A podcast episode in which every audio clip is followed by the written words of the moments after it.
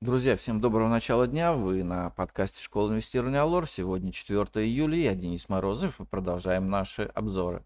Итак, сегодня в США нет торгов, отмечается День независимости. По компаниям сегодня отчитается Мосбиржа обороты торгов за июнь. Ну а сегодня покупки обещают продолжиться в большинстве голубых фишек пятницу спрос наблюдался на очень многие высоколиквидные бумаги, рухнувшиеся, рухнувшие накануне на всеобщем негативе, вызванном решением акционеров «Газпрома» не выплачивать дивиденды. Сегодня с большой вероятностью рост многих голубых фишек продолжится. И это вполне объяснимо. Если рассматривать отечественный фондовый рынок как квазизамкнутую систему, то избыток свободных денег, полученных от сброса «Газпрома», должен пойти в другие инструменты.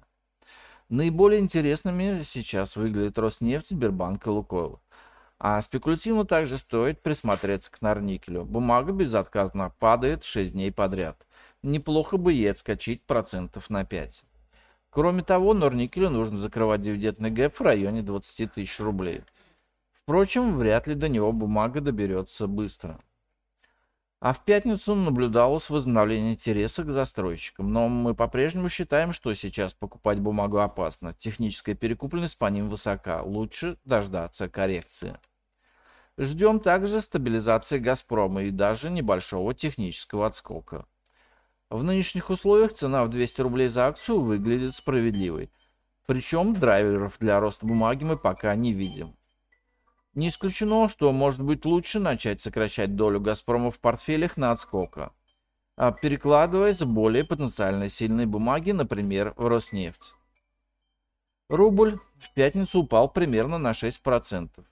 Никаких негативных для рубля новостей не было, просто по рынку прокатилась волна коррекции. Сопротивлением по паре доллар-рубль выступает район 57-58 и не исключено, что пара его достигнет.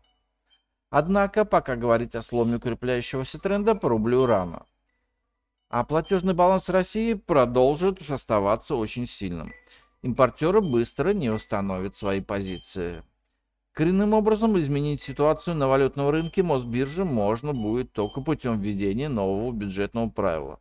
Но с учетом негативной позиции Банка России по этому вопросу данное решение вряд ли удастся принять летом. В связи с этим покупать доллары в инвестиционных целях еще рано, а спекулятивная покупка рубля против доллара выглядит более безопасной, чем обратная операция. Ну а на сегодня это все. Спасибо, что слушали нас. Всем удачных инвестиций, хорошего продолжения недели и до встречи на нашем подкасте завтра. Пока. Представленная в этом обзоре аналитика не является инвестиционной рекомендацией. Не следует полагаться исключительно содержание обзора в ущерб проведению независимого анализа.